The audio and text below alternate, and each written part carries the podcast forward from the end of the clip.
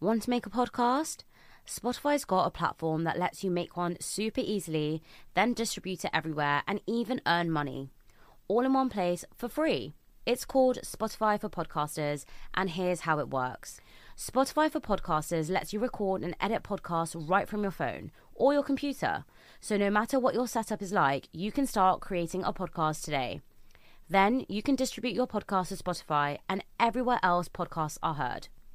Video podcasts are also available on Spotify, and when you want to take conversations with your fans to the next level, Q&A and polls are the best way to get them talking.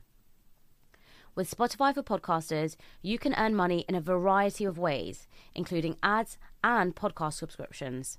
And best of all, it's totally free with no catch. Ever since I discovered Spotify for Podcasters, I love engaging with my audience with the Q&A and the polls. And I also love the fact that I can upload my video podcast onto Spotify because I know my audience love watching it sometimes when they're traveling on their commute. I highly recommend you give it a try, and you can download the Spotify for Podcasters app or go to www.spotify.com forward slash podcasters to get started. Hi, guys, and welcome back to Unlearn Mind. Today, I'm really excited to introduce you to my next guest. She is the semi finalist of MasterChef and a private chef to celebrities. So please welcome Nisha Parmar. So, hi, oh, Nisha. Wow. Thank you. Thanks, Shivani. What a lovely introduction. Thank you. That's true, right? I didn't make any of it up. I hear it back. It always sounds even even nicer. So thank you. Yeah. Okay. How are you? Yeah, I'm good. Yeah, just juggling loads of things. You know, we've got um, Christmas coming up, and then the schools, mm-hmm. and you know, just got loads and loads of bits going on. But um, yeah, I'm in a good place. Well, I'm really excited to talk to you today. I feel like we've connected for ages and we recently met, which is really nice. So um, I'm really excited for this conversation. But for people who don't really know who you are or your background, just tell us a little bit about yourself. Um, sure. So I'm a, you know, not a classically or professionally trained chef at all. Um, my mm-hmm. life has got like two chapters. I'd like to say. I almost feel like I was reborn after MasterChef because for 20 years I've spent um, time in the city. I mean, that sounds like a prison sentence, doesn't it? It's spent time but almost it was like being handcuffed to a desk. Um, you know, in a, in a, job that I started off doing because I didn't know anything else, and I thought, yeah, this is this is great. You know, it kind of paves the way to get on the property ladder. It was like a solid job. But cutting a long story short, 20 years um, in banking, go on MasterChef, kind of changed my life, and I set up um, a business on my own, and I've never looked back. It's crazy. I mean, when I spoke to you, I remember one of the first things I asked, and I'm sure people listening and watching this are thinking, why did you apply to be a master chef? You know, if you if you didn't have such a great, um, I mean, if you didn't train professionally to be a chef, or um, you know, you weren't cooking all the time because you were working so much in the city, kind of what pushed you to do that? Oh, absolutely valid question. You know, I never thought, um, especially from the Asian culture, that food or cooking, you know, you can get paid from it. I didn't think it was a right. career. Like, you know, when you're looking at careers or you know you're picking your A levels, like there's never a food tech career, or you know, it just isn't mm. even in a syllabus. Like you just don't do that. It's just something you do for fun, right? Um, so it was actually my husband who works for himself. Um, he used to come home every day so excited about his day. You know, with spring in his step. Oh, I did this today. I did that today. Mm. How was your day? And I'd go, don't ask me, the same as yesterday. I just became a really sort of miserable, horrible person to be around before work, after work, on a Sunday. You know, that classic kind of trap of just just mm. existing but not really knowing what was wrong. I remember I think one time even saying, I think I need another baby. And he's like, You want that for mat leave to get away from work? I'm like, Actually, I think I do. And that's when I thought, Gosh, there's a real problem. I need to um, mm. really assess this. But I didn't have any way out. I was, I was, you know, in a box. All I knew was finance. You know, you, you do get pigeonholed. And so my husband was like, find a new job, you know, go somewhere else. I was like, I can't. It'll just be finance. I just like this is my life. How, you know, I, I, don't see any way out. Feel the feel, uh, feeling of trapped. Um, yeah, I came into it. So um, yeah, then my husband just said, um, we always watched MasterChef every single year, and as a joke, he always just said, "You should go on here. You should go on here." And I said, "Yeah, mm-hmm. whatever." I, I, you know, no way am I going on here. Crazy people go on there. Well, to get my food assessed, and if they tell me it's rubbish, I'll never you again. I used to say to him. Um, and I think it was that confidence thing as well. If they told me, like, I did it for enjoyment. So, um, and I, I, I, thought, no, I'm not good enough to go on there. Right. Anyway, it got to the point where he really pushed me to go on it. It was, it was my husband. Totally. He, he, we got to the point where he was like, you, you are just not a nice person to be around. You need something to change. Go on this. I took it as a joke. He sort of started filling in the application form. Mm-hmm. Um, I finished it off and submitted it literally after a few glasses of wine. I took it as a complete joke, thinking I'm not going to get on it. I don't care about it. This is just to shut him up. And then I got on. So yeah, it's that, crazy. Pretty it's much crazy. And I think what's so when I'm listening back to your story, every time I hear it, I think this is something from a movie. It's it's obviously not real, you know. Like your journey is so oh. spontaneous and exciting, and you know you filled it out after a couple glasses of wine. But what really actually um, stood out to me when you were telling me that was just the power of having the right people around you. Um, and I think that having someone like a partner or a friend or a parent or whoever it is, just having a right group of friends or that circle around you that will support you and push you and also just allow you to grow. So, you know, your husband could have turned around and just said, you know, you're miserable to be around.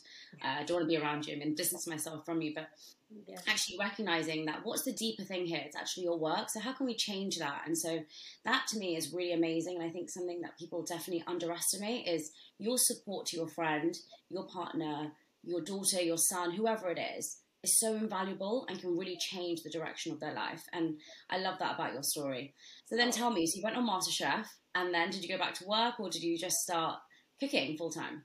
Yeah, well, no, that's when it ends. You get kicked out and you don't get given anything. People think you might be given all these opportunities, and you no, you don't right. get given anything. You're like, okay, thank you very much, goodbye, and that is the end. And you think, oh my god, I've just done that for like almost three, two to three months of my life. It's completely mm-hmm. taken over. And now, now what? And then I was like, oh my goodness, I'm sat back in the same place I was before. And I sat back in my seat, and more than ever, I realized, you know, my soul was dead sitting there. I was like, what am I doing here? I do not belong here. Something needs to change. Um, and, and that's when the realization was yes I, I need to build something to get out of here. But again I couldn't because I was trapped by I, I, hate using that word trapped but almost like um, you know I, I, didn't have a way out because get money. At the end of the day I was I, I had that job was my security. That was my yeah. home my mortgage you know just just the basics. Um, so um, yeah so now that there was two factors in this.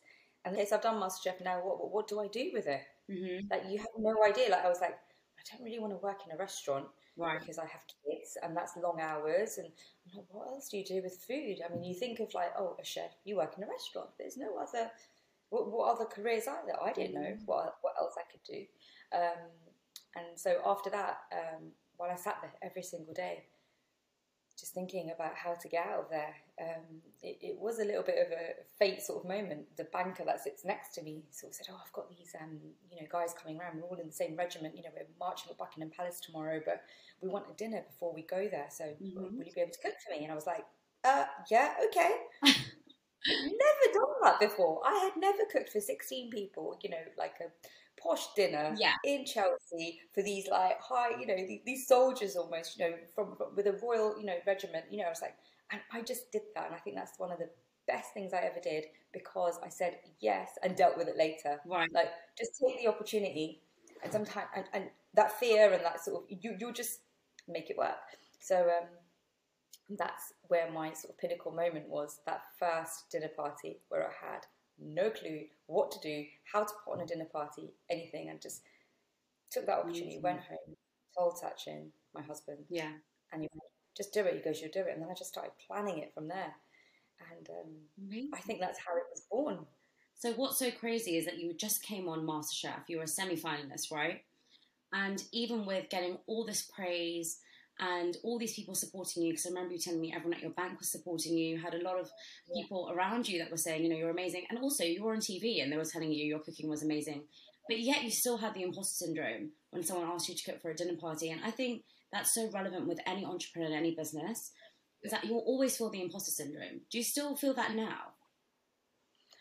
Uh, yes, I, I do. Uh, not so much, but I definitely, I always have balance of that, but I use it in a positive way to keep mm-hmm. me grounded. I don't think it's such a bad thing if you can recognize it and just go, kick, you know, pull yourself together, come on, and, and, and, turn it into a positive. Definitely. I think those little moments are just reality and a way of not letting you you know, um, sort of get not even big headedness, but kind of like get arrogant and become like, un, like, like less grateful for it. Absolutely. It kind of makes you think, and it keeps you going and works it makes you work harder so if you can turn that imposter syndrome all that energy that all that negative energy into something positive the minute i get that i think right how can i what can i do about this And I think, um, I think, you only really get imposter syndrome when it's something that you care about, right? So if you didn't care, you wouldn't feel, oh, I'm not good enough, or I'm not, I'm not going to be the best, or I need this to be amazing. You would just think, okay, I don't, I'm not really that bothered. So I think, like you said, when you turn it into a positive and you use it as something that's actually a point for you to think, well, I do really care about this, and I really want to do well in this. It shifts that perspective, doesn't it? Oh, absolutely, hundred percent does and you know it's a lot of passion confidence the right people around you you do need all these elements um, you know to, to keep that at bay because yeah there is that other spectrum isn't there where it can go the other way and completely destroy you as well. So you know i'm very aware of that. Mm-hmm. and i think um, being in a job before where you know that got me very low and down mm-hmm. never want to feel like that again. So you kind of keep, you know um, keep yourself motivated not not to go there. But um, yeah, even thinking about it now, like I think that's one of the fears that I think if this doesn't work, then my only option is to go back there, and I never want to go back there. So we'll make sure. Yeah, there's all these like, coping mechanisms. Um, Absolutely. What's What's really interesting is that I think there's a lot of debate around social media and how toxic it is and how terrible it is, and you know I'm very grateful to it in a lot of ways because we wouldn't be here having this conversation if it wasn't for social media. Um, but at the same time, I do think it can be toxic, and having a business that is solely reliant on social media, you know, my podcast is so, solely rely on social media, mm-hmm. can be detrimental. Do you feel that's the same with um, the Secret Garden or you know the recipes that you share on YouTube and Instagram as well? Mm-hmm. Yeah, absolutely. I mean, it's been the best platform. Like you say, I've set up my whole business from Instagram. You know, it's a free platform. However, now I'm, I am seeing ways of, although it's free, you've really got to play to their tune. Um, and sometimes the pressures of just everyday life, like mm-hmm. having to keep up with this algorithm and, you know, doing all the new things. And you realize actually, yeah, it's great. But if you don't keep up with it, it can almost fall down. And then you do get that whole rat race thing. You're almost in a rat race with this virtual world um, which is the new new way of the world. But um, yeah, you feel the pressure, and it can be toxic. Toxically, in the sense of, you know, I, I think I've built a very positive platform, and I, am so so lucky that I don't get trolled, and I don't. But I, I know that that world exists. Um, so I'm very careful of like what I put out there mm. and how I portray myself, and I think being authentic and genuine, you know, that that mm. should come across as much as possible.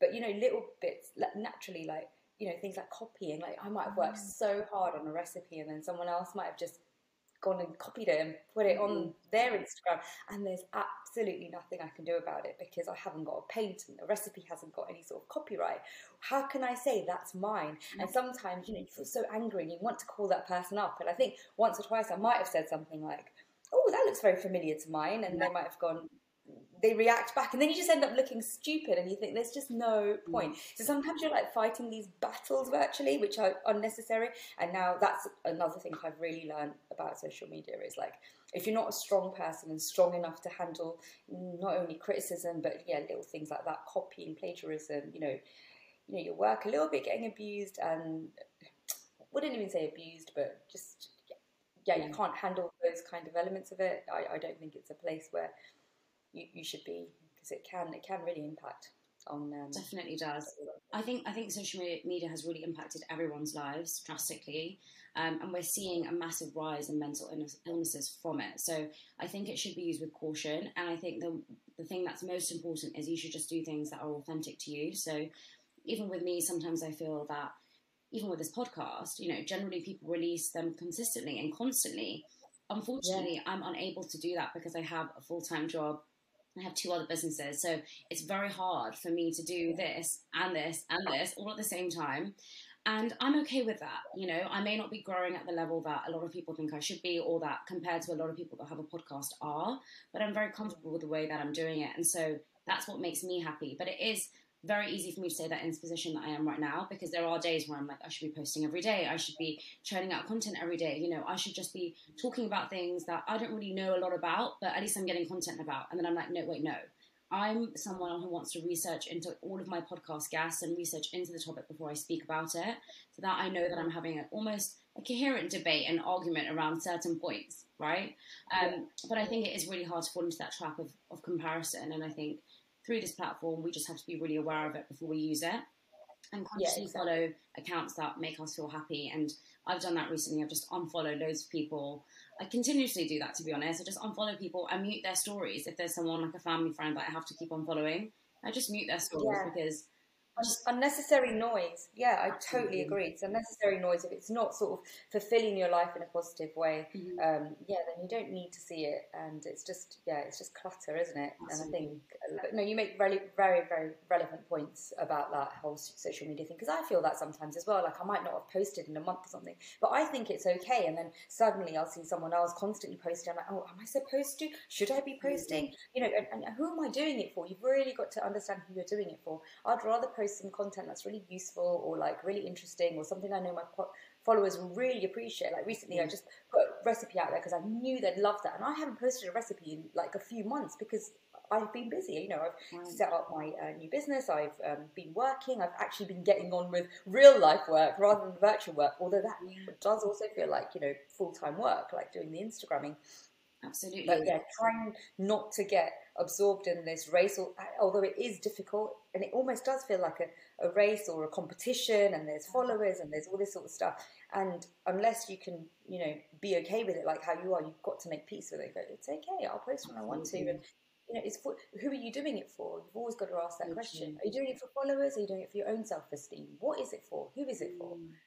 No, are you doing it to help others? Are you're doing it to share some actually valuable content, right? Exactly, exactly. And I've really come to that conclusion that I'm only going to post when I'm really happy about like you know making that content because I loved making that content. Yeah. I'm really happy about posting that content, not just posting it for the sake of posting. It has to be something I'm so proud about, or yeah.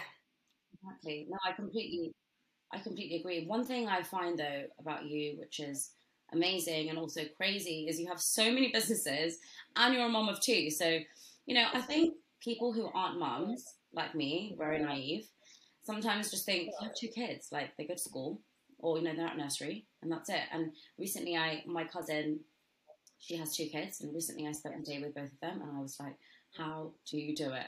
How you not? How do you get ready every morning? How do you put on makeup? How do you look nice? How's your house clean? How do you do everything? I just I don't understand but you have two children and two businesses and Instagram and everything else, which I also think when you're not on social media and you don't have a big following on Instagram, you don't really get it. You just think, take a photo and upload it, right? Write a caption, take a photo, upload it. There's so much strategy, so much thinking, so much thought that needs to go into it. Yeah. And you have all these other things at the same time. How do you cope? How do you manage? Oh gosh. I, I think I am a little bit of an adrenaline junkie when it comes to you know, just being busy and doing, and yeah. you know, that's my fault actually. Sometimes not staying still and just enjoying that moment. Like the only time I really reflect and sit back and go, oh, okay, that was actually quite good, is when I actually take myself out of this, you know, little um, yeah rat race. I um, do that when I go on holiday, but the answer is, I think, being in a job before, which was just the same old Groundhog Day every single day. Mm-hmm. Um, which was boring and not thrilling. Now I'm in, I've created this world which I love, and I've got, I have, I've got everything. There's nothing that I, I can't be grateful for. I have children, I, you know, they're healthy, and I have a job. And I mean, it all sounds very cliche, but mm. everything I have, I'm like, wow, I've got this tick, tick, tick. It, it's brilliant. I've got it. Um, you know, what else more could I, I want? And I think um, when you have children, you realise the sort of precious amount of time, like every hour, how much you can fit into it. You just automatically, you thought you could juggle things before. Like, I remember, like, when I was at university, I thought, oh, look, I can do a degree and I can have a Saturday job. Wow, look at me, I'm so great. But you're, you're, you're really not. You kind of, in one day, you know, there's 24 hours, and there's 24 hours, you only spend seven sleeping. So, what are you doing with the other, other hours? So, if you're not making them count, I mean, you don't have to make them count, of course, but, and I always set aside a good four four hours, five hours to do absolutely nothing. The power yeah. of doing absolutely nothing as well is so important. And one of my coping mechanisms is also being alone. I love my alone time, Same. because I'm always so switched on. Like I run a business, I run a mm. you know restaurant which is very and people want to see me and they want to talk to me and they want to take a mm. photo and they want a piece of me. Everyone wants a piece of me. You, are on social media. Everyone wants a piece of you. They want to, you know, and and sometimes you feel consumed by a little bit of social exhaustion. So I'm always putting like once the kids have gone to sleep and I've done the whole, you know, dinner, bedtime, bath, book, homework, blah blah. eight thirty, nine o'clock, that is my time. And I, and I, and I am, I'm a night owl. I'll stay up till like 12, 1 o'clock, just Wow. being by myself, maybe doing rubbish, reading, you know, Instagramming or just watching rubbish TV. But Mm. um, I think um, that I know that I can have that three, four hours of doing nothing in my time because all the other times I've been so productive. Of. And I think I do sort of kick myself when I think I had all that time. Why did I waste it? Oh, um, Yeah, I think it's easy to think that time is wasteful if you're not being productive, and that's something that I've also learned as well. Is that if you're not doing something twenty four seven, so I'm very similar to you. I love to cram in a million things in my day. In, in fact, I think I work only well when I have multiple things to do.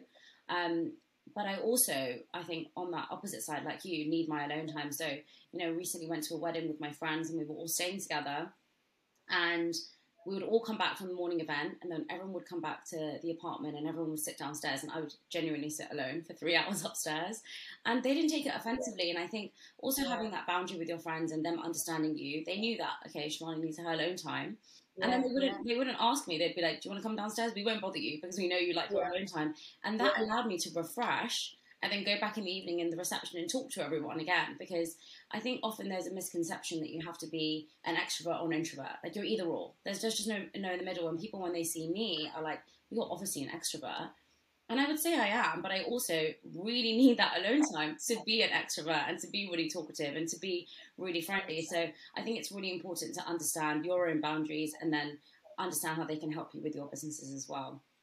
Yeah, totally. Oh, I love hearing that. And I sometimes think it comes down to my star sign. Um, you know, I'm an Aquarius, and they say that um, you know anyone that puts um, you know um, a stamp on your not time or your freedom, it's almost suffocating. So for me, someone else making plans for me and saying, "Oh, seven o'clock at Saturday, can you be here?" Like that would freak me out. I, I need to have, I be, need to be so in control of my time and my diary. Other people making time, almost like even if I can make it, I'm like, no, hang on a second. Yeah. I, I need to make sure if I, I, I need it to. I, I don't know why that is, but you sound quite similar to that. I need to be very in control of my time and how I'm going to use it. And I don't want other people to control it for me. So in a way, lockdown for me, I, I did quite relish and I really, really enjoyed it. And I know that's not that's a bad thing to say, but I'm going to mm. admit it really was some good switch off time away from anyone else, just to mm. kind of really be in my bubble. And yeah, I, I really did Absolutely. yeah, thrive on it. Yeah, my mum's always saying to me like, "You and your boundaries," because all I ever say is like, "This is my boundary," and she's always like, "All you ever talk about is your boundaries," and I'm like, "I know, because it's important to me, and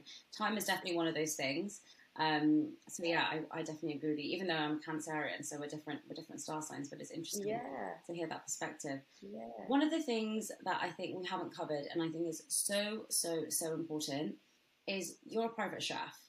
But when you left MasterChef, you didn't know that that was an industry you could go into, right? So what you said at the beginning was so powerful. Cooking leads to being a chef or working in a restaurant. What's the other alternative? And I think a lot of people, when they're starting a new business or they're thinking of an idea or they're passionate about something, think they can't turn it into a career because the pathway that they've been sh- they've been shown, they think that's the only one, right? So they only think that there's one pathway to something that they're passionate about. What you did was actually create your own. How did you do that? Because how did you number one think of the idea, and number two, how did you have the confidence to mm-hmm. execute on it? Yeah, it's an excellent question, actually. I, I do feel, I look back and I think, gosh, I did actually create my own job, like an own career. I didn't realize it existed. Probably it did, like, you know, but I've never come across really private chefs. I mean, you know, it's the rich and famous have private chefs. I never came across it. Um, and then when I did my first dinner party um, for, for my banker, and I did, uh, you know, I, I loved it. I, I really um, en- enjoyed it and thought, hang on, I've done this in my own time. I've done it on a Saturday, and that's it. I don't have to do it again until I choose to do it again. Right. Um, and then it was um, a case of Instagram uh, pictures, people going, "Oh, do you do this? Are you cooking dinner parties at home?" I'm like, "Maybe I do." Okay, shall I do this? So then I just went for it.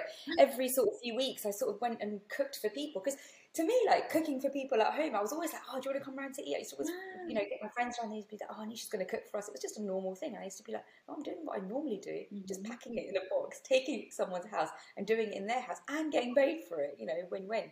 Um, and then I think the whole celebrity side came came about because you know sometimes you it's not a waste, but you almost think, oh, 20 years. Like people say to me, oh, but you spent 20 years, nearly 20 years in banking. What a waste. And I'm like, no, no, not at all. There's never a waste. I learned so much. And um, all that grounded I had, all that business acumen or wherever can lead me somewhere. But this is how fate worked out. So I looked after someone at UNICEF, I looked after their account, and then they sort of put me up and said, you know, we loved you on MasterChef. Would you be willing to come mm-hmm. and you know work with us on Soccer Aid, which was all the footballers, all the you know the big Soccer Aid event that happens every single year. And I went, yeah, okay then. And if so, if I didn't burn my bridges and I didn't work at that place, I wouldn't have got this contact for UNICEF, where yes. I went, designed this menu, and met Joe Wicks. Um, so amazing. yeah, the little stepping stones of getting someone. Never ever think that you're doing something and it's such a waste of time, and you know it might not feel right at that time, but it's actually sort of it is I, am a very sort of believer in fate and the universe and things guiding you and things being at the right place at the right time. And i really believe that was there to build me up um, to have that confidence um, and to have that you know when you said approach these celebrities how do i do that? How did i feel comfortable enough? Because for the last 17 years my client base was the very high net worth individuals of the uk like you know, in my 20s, mm. going to millionaire, billionaire houses, you know, getting to go in helicopters and doing all these things that I did, I mm. kind of like almost made myself a little bit immune to it because I thought, okay, this is that life. Great. I love seeing it. And I loved coming back to my little house and just having my. I remember once telling a billionaire about Nando's. He couldn't get over the concept. I was like, oh, really? And you get this sauce. I was like, you go up to the counter and he, he's like, oh God, it sounds fascinating. I said, I'll take you. And, you know, I, I then understood the beauty of them loving my life as well as me having an insight into their life, and that sort of sort of relationship was so um, endearing because it was both of us learning stuff from each other and yeah and I, I was almost like i was never embarrassed about where i came from or and i think that's what they loved. And i think just being myself um, with them um, they, they, sort of they, that, that's what was attracted them. So when I when I go to celebrity houses now, um, it, it's so so it, it, it's honestly so enchanting that when they call me their friend, they all they they trust me now because they just know I am who I am, and I'm not trying to impress them because of their money or their place or their status. Nothing like that. It's because I just love to cook, and I always say to them because I go into their houses. These celebrities don't get to go to restaurants like me and you and have a meal, right. the whole meal without being interrupted you know, I've created this sort of niche market of um, giving them the privilege of privacy. They're, they're paying me for the privilege. So people almost say to me, "Oh, but you only cook for celebrities now." Yes, my major client base is celebrities because they realise that they could trust me. They can be in their own house, have as many mm. glasses of wine that they want. They won't get packed. They can be with their famous brothers, sisters, you know, people around them, their mm. friends who are famous, and no one needs to know about it. And there are so many things that I haven't put on Instagram because of um, their privacy. And I just feel more than anything, okay, they're enjoying a meal, but imagine that to have that privacy, something that we take for granted. So that's where Absolutely. I feel uh, it's it's been the most powerful for me. Yeah. So many, so many amazing points. I mean, I just want to pick out a couple of things. So one of the things I think I'm hearing from a lot of entrepreneurs is, and I think I'm struggling with a little bit as well, is that you need to have everything figured out in the beginning. So what you've just said very coherently, you've given uh, you know privacy element to the celebrities. You're now a private chef. How long did it take for you to kind of come up with the full picture? Because I think normally what happens, and I think you can back me up on this as well, in an Indian culture, when you have an idea, yeah, someone will say, "Well, tell me the five-year plan. Tell me the goal. Tell me exactly what you're going to do." At every time. And what I'm hearing from a lot of people is we don't know, you know, we don't have it all figured out. Yeah. So what do you do? Because I know that when we spoke as well, you said, you know, you had a lot of resistance from people that were saying, you know, going into cooking, you know, that's that's not a reputable career. And yeah. a lot of the things right now that, you know, we get a lot of jobs with social media. And so as a younger generation, we understand the impact of it and how it can really give us a salary. You know, we don't necessarily need, like we were talking about before, there's not only one avenue to making a career now or one avenue to making money. You don't have to be sitting at a desk nine to five and be being paid by an employer. You can actually be self employed and do that yourself. So, two questions there because I feel like I've modeled this up. No, no, one no, it's great points. How do you have to, how do you uh, push yourself through that time where you don't have a clear picture? And number two, how do you deal with the resistance? Because when you're kind of building that picture, you don't have that clarity. So people around you may not necessarily support you. Yeah. Um, so the first point about you know that plan, that's what I thought that you needed a plan.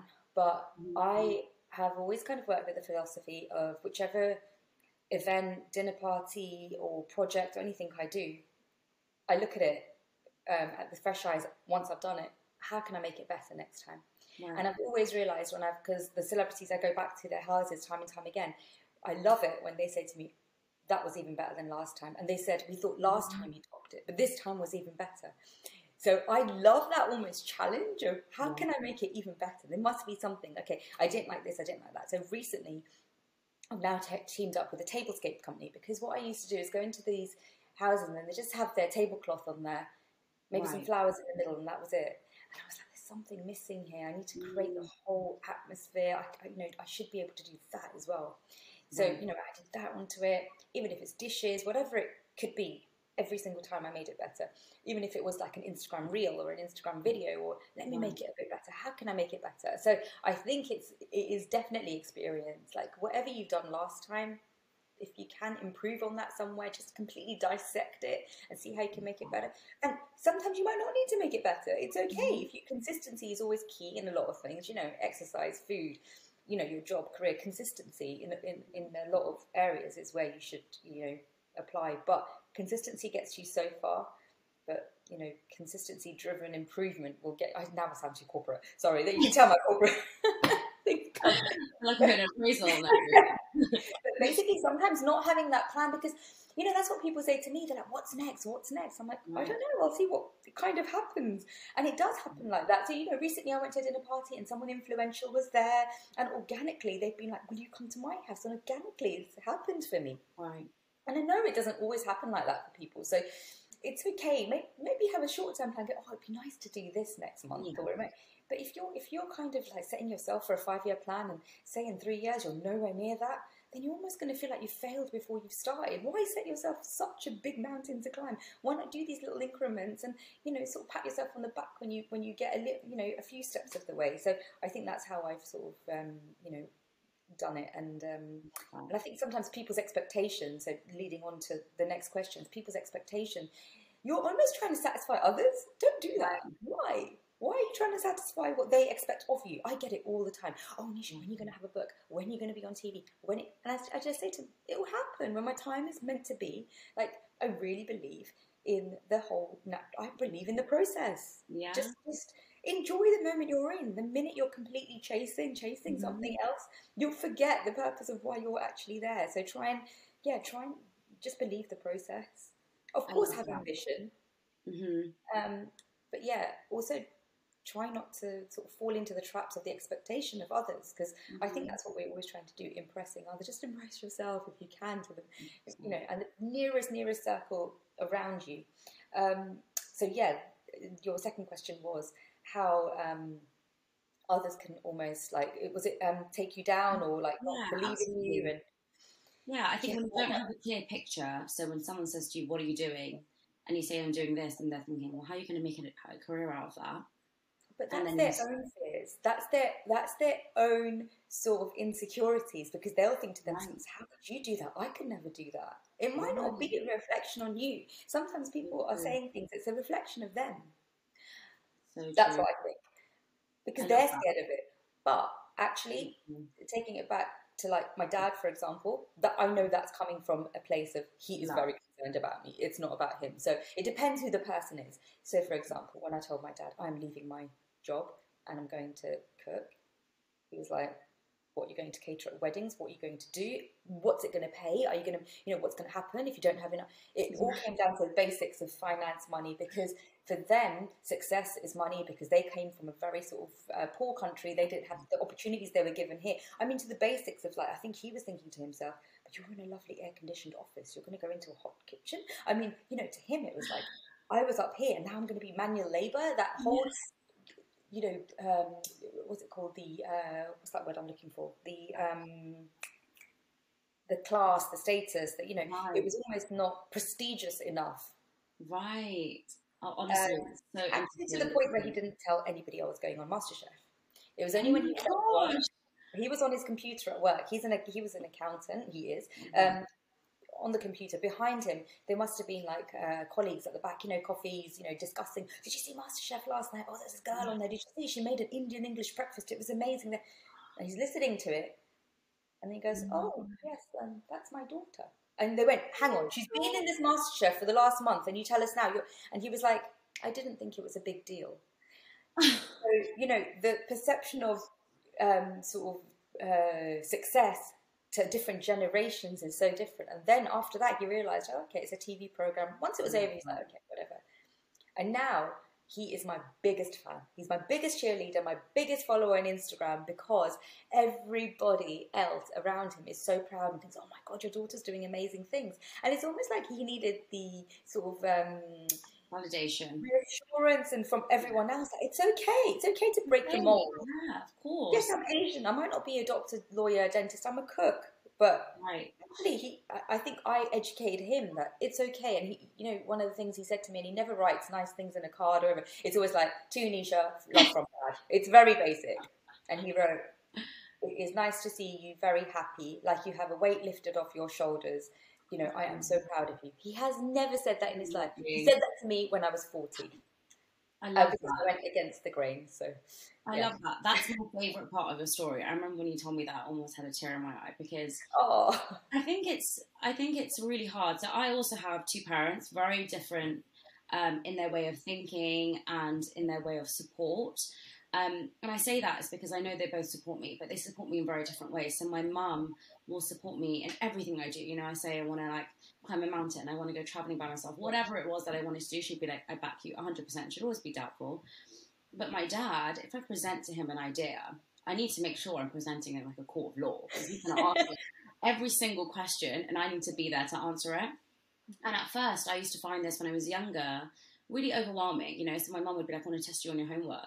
And I'd be like, yeah, sure. And I know that even if I didn't know the answer, I could be like, oh, look over there, or, you know, let me worm my way out of this. And she would be like, okay, it's fine. Don't worry, you don't know it. It's okay. But my dad would be like, why don't you know it? Why haven't you studied?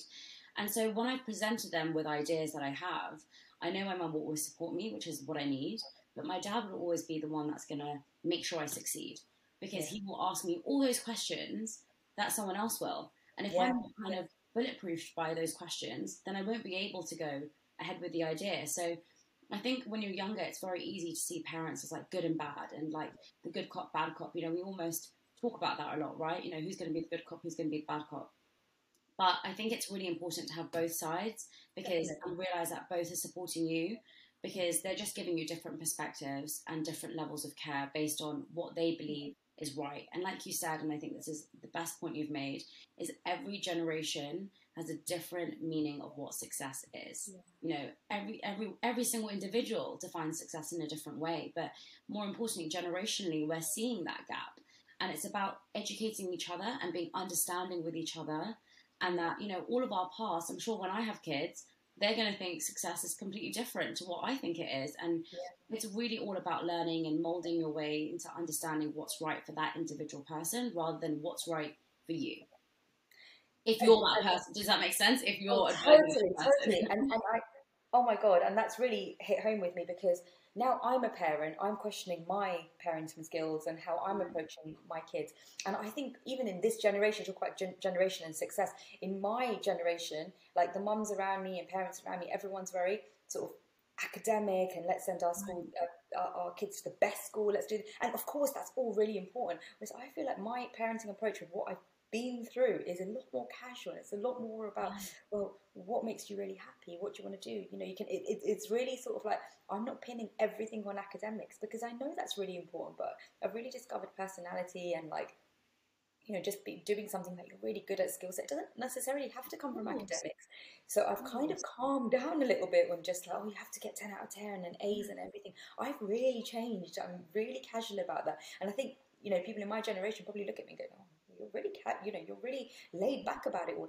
But I feel like I've got the best out of my kids that way more because the other approach didn't work for me. Whereas, yeah, so me and my husband are different. So he might be a little bit more pushy, and yeah, it's really important to have both. But it's funny how just mm-hmm. in my mm. generation now, the uh, parents around us, like how we all still think differently, and some of those old-fashioned. There's nothing wrong with them. Those old-fashioned views of success and just academics is still very, very existent, and that pushing of, of you know the, the, top five careers is still there. We're still not breaking mold. You know, we're still not. It, it's still like you know he he or she will go to Cambridge or Oxford and do medicine or dentistry, and it is yeah. still there. And so we've still got a lot of work to do. Where it's kind of mm. like let them follow their dreams. You know, even if, it doesn't matter if they're not the richest in the world, but you know that richness will come from that happiness of having something that fulfills their soul. Because I had that career where you know it was great pay, but was I happy? Did it fill my soul? Absolutely not.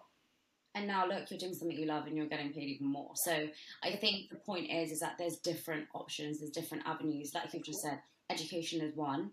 Something else could be the other. You know, there, there are different options and we just need to explore them. But I've loved this podcast. I feel like we've had so many amazing points, and you know, I have to clip the podcast down into reels, and I don't actually know which which one I'm going to do because all of this has been been so great. So oh, I'm so grateful. Thank you for making the time. I know you're super busy with the Secret Garden, and everyone who hasn't been, make sure you go.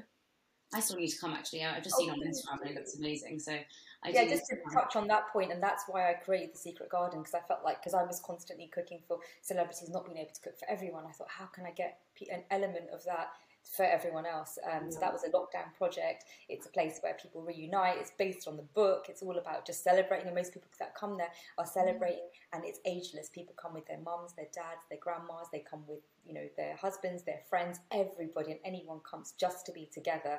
And it's an it's an Instagrammable place, but I made it like that because when, when, they look back on their photo feed, it, stands out and you'll always have a picture of you at the secret garden that's what it was for because sometimes it's not just about feeding people it's about how you've made them feel and yes. how they, they you know the experience and um, so yeah that, that's the secret garden there you go based on the book how lovely i love yeah. i love that book yeah, it's on the book. It's about healing and uh, yeah, healing powers of the garden. So I'd love to invite you. Come down, please. I'd love to feed you sure. and continue more chats because I think we could chat forever. We could, we could, we could. We're so like-minded and I really Absolutely. you've been you've been wonderful, like to you know interviewer. Is that yeah? You've been amazing. Yeah.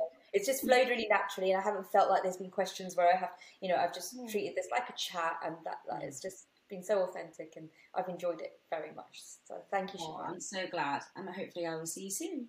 Absolutely, thank Bye. you. Bye.